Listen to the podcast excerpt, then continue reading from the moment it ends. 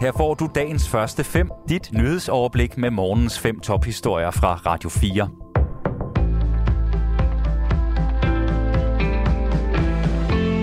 Det er onsdag den 15. juni i studiet Henrik Møring.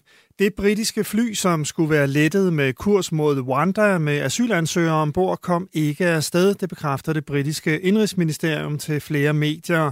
Flyet skulle efter planen være lettet i går med 37 asylansøgere ombord. De skulle til Rwanda, hvor de kunne få behandlet en asylansøgning, i stedet for at få den behandlet på britisk jord.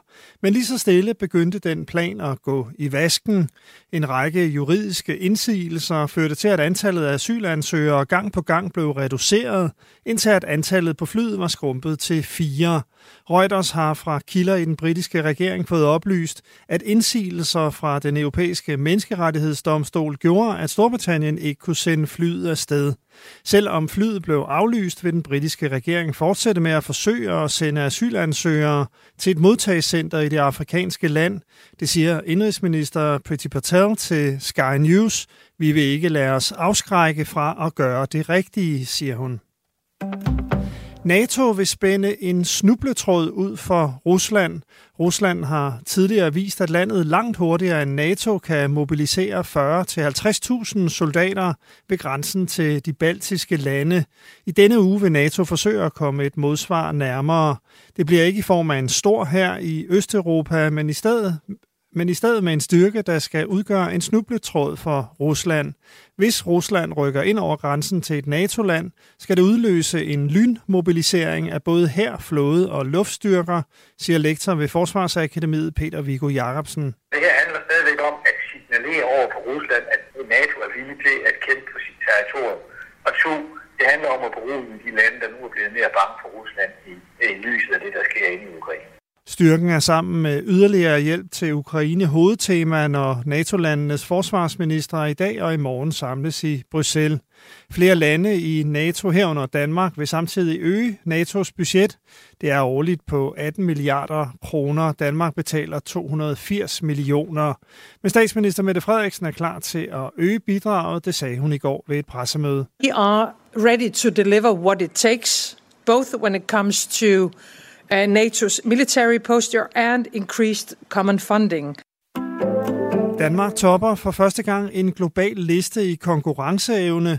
Sidste år lå Danmark på en tredje plads, men rykker nu foran USA og Singapore. Det viser den årlige udgivelse fra den svejsiske handelshøjskole Institute for Management Development. Den flotte placering er udtryk for, at vi på mange måder har et utroligt velfungerende samfund og nogle meget stærke virksomheder, udtaler Dansk Industri cheføkonom Allan Sørensen. Han mener, at det især kom til udtryk under pandemien, hvor det var muligt at holde Danmark kørende, blandt andet takket være omstillingsparate virksomheder, motiverede medarbejdere og en høj grad af digitalisering. Forsikringsselskaber foreslår en digital kode til cykler, der skal gøre det nemmere at opdage tyveri. Tyverierne er et voksende problem for selskaberne, fordi tyvene går efter de mest kostbare cykler, oplyser brancheorganisationen FP. Derfor bør cykler udstyres med en digital kode, så alle med en smartphone og en app kan tjekke, om en cykel til salg er stjålet, siger direktør i FP Kent Damskov. Vi foreslår, at der bliver indsat et digitalt stelnummer på alle cykler. Det vil give den helt klare fordel, at når man ser en cykel, så kan man med det samme ved hjælp af sin mobiltelefon afklare, om det er en stjålen cykel eller ej. Det vil sige, at det bliver stort set umuligt for 20'erne at videresælge stjålne cykler, for ingen vil købe dem, for man kan med det samme se, at det er en øh, stjålen cykel. Men ideen bliver ikke gennemført forløbig. Justitsministeriet oplyser, at der i politiaftalen ikke er ressourcer til at undersøge en ordning. Verdenssundhedsorganisationen vil give abekopper et nyt navn for at undgå diskrimination, det oplyser WHO, skriver BBC.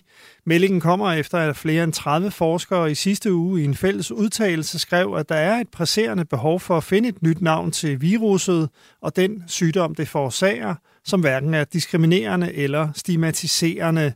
Forskerne foreslår, at man i stedet kalder virussygdommen HMPXV. Dagens første fem er tilbage igen i morgen tidlig. Hvis du har brug for en nyhedsopdatering inden da, kan du altid fange os i radioen, på nettet og i vores app.